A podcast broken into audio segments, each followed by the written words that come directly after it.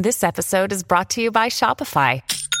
Forget the frustration of picking commerce platforms when you switch your business to Shopify, the global commerce platform that supercharges your selling wherever you sell. With Shopify, you'll harness the same intuitive features, trusted apps, and powerful analytics used by the world's leading brands. Sign up today for your $1 per month trial period at shopify.com slash tech, all lowercase. That's shopify.com slash tech. Should we be able to, I don't know, have the right to get, you know, forgotten online, be forgotten? It's a question being asked by the uh, Canadian Privacy Commissioner that wants the federal courts to decide the issue. And this stems back to a case involving a man who wanted embarrassing information about an old bankruptcy moved off Google's search engine because he felt it was unfair and it was damaging to his new life. So, you know, what should your expectations be on search engines like Google? I stopped Googling myself long time ago. Why? Go Google me. Um, so I don't look. I'd love to erase it all. Um, but we know that em- employers use it for background checks. You go on a date with someone, you're looking on Google. God, if I was single now, I would be, I'd be toast. I would be toast. Um, but nonetheless, that's how a lot of people look back and find out information.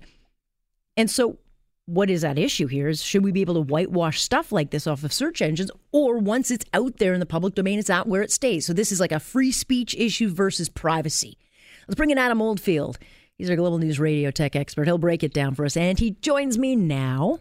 So adam should there be some expectation that you can um, you know be able to clean the bad stuff off of uh, search engines like google well, you know, this has always been a big debate when it comes to search engine and what's going on under Privacy Act uh, with Google. And I think we're going to be hearing a lot of this over the next few years in respect to our privacy rights. And there's a lot of debate right now when it comes to uh, you know, Google's indexing. And, you know, uh, basically, in, when we say indexing, similar to when you go to a library and you would, you know, we're talking years ago, over 30 years ago, you go to a library, you go to the index cards, you would then search, go on the shelf, find your book, and, and, and pull it out. Google is, is being pressured right now. And I'm going to say in North America, because in Europe, they've already been the right to be forgotten rule, which is part mm-hmm. of Europe's right to have your name removed and and then you would have to go through a process, a request.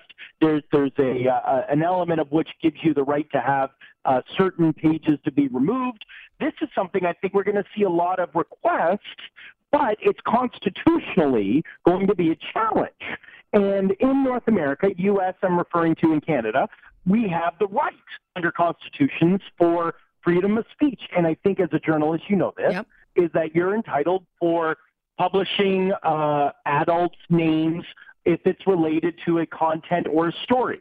And there's a, there's many out there that are feeling they're being uh, uh, misrepresented and their constitutional rights are being destroyed for articles that stay on the internet. Right. So if you wrote an article years ago for someone who did a crime and it was published on multiple different uh, uh, uh articles, uh, whether it was on AM 640, whatever, years pass, they do the time, and as an example, like say someone did a crime and, you know, 10 years later they get out of jail, they've been redeemed, and now they're trying to go get a job, re, re get back into society.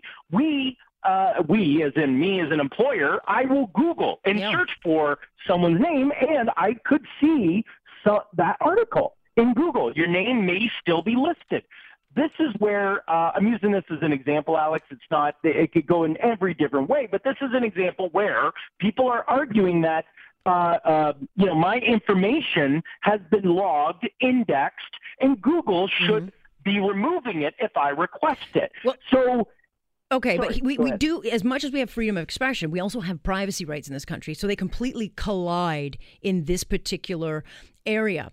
And I get it uh, Google can be a real problem. I have no idea. I don't even go on Google anymore, Adam, because there's so much misinformation out there on me. You know, people put stuff out there all the time.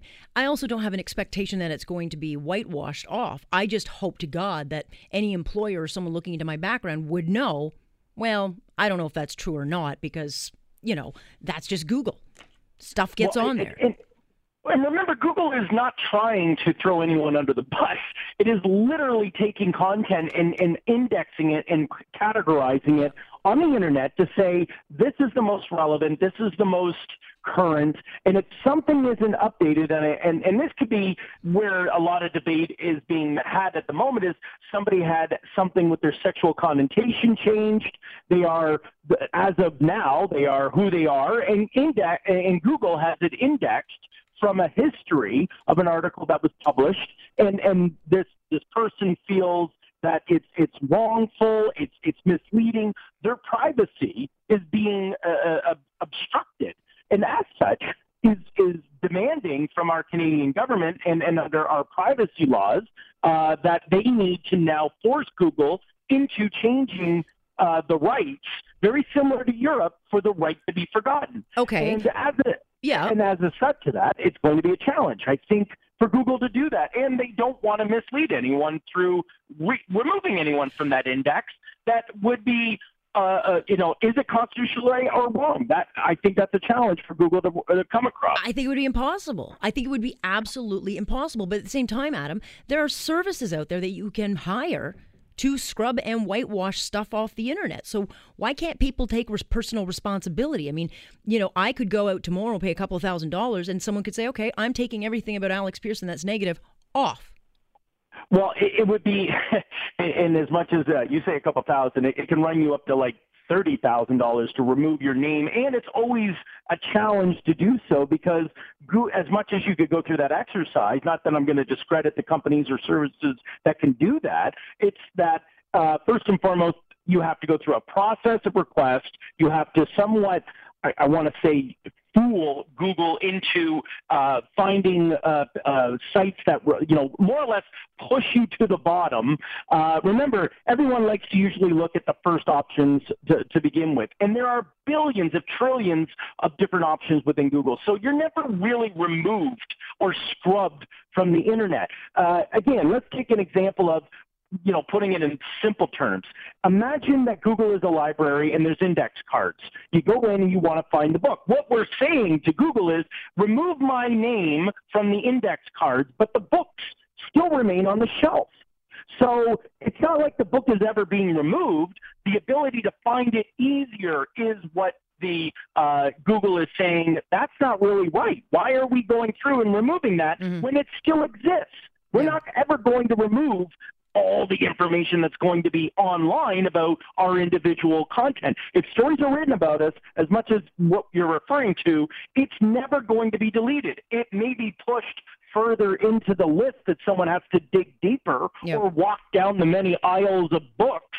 But you know what? If someone really wants to find it, it's it's very it's going to be found, and yeah. that is the challenge. Yeah, well, it's certainly interesting. It'll be certainly interesting if it uh, comes this way, and obviously, it's going to become an issue. I got to leave it there, Adam. Thank you. Thanks, Alex. Have a great weekend. Adam Oldfield joining us tonight, so we'll keep an eye, an eye on that.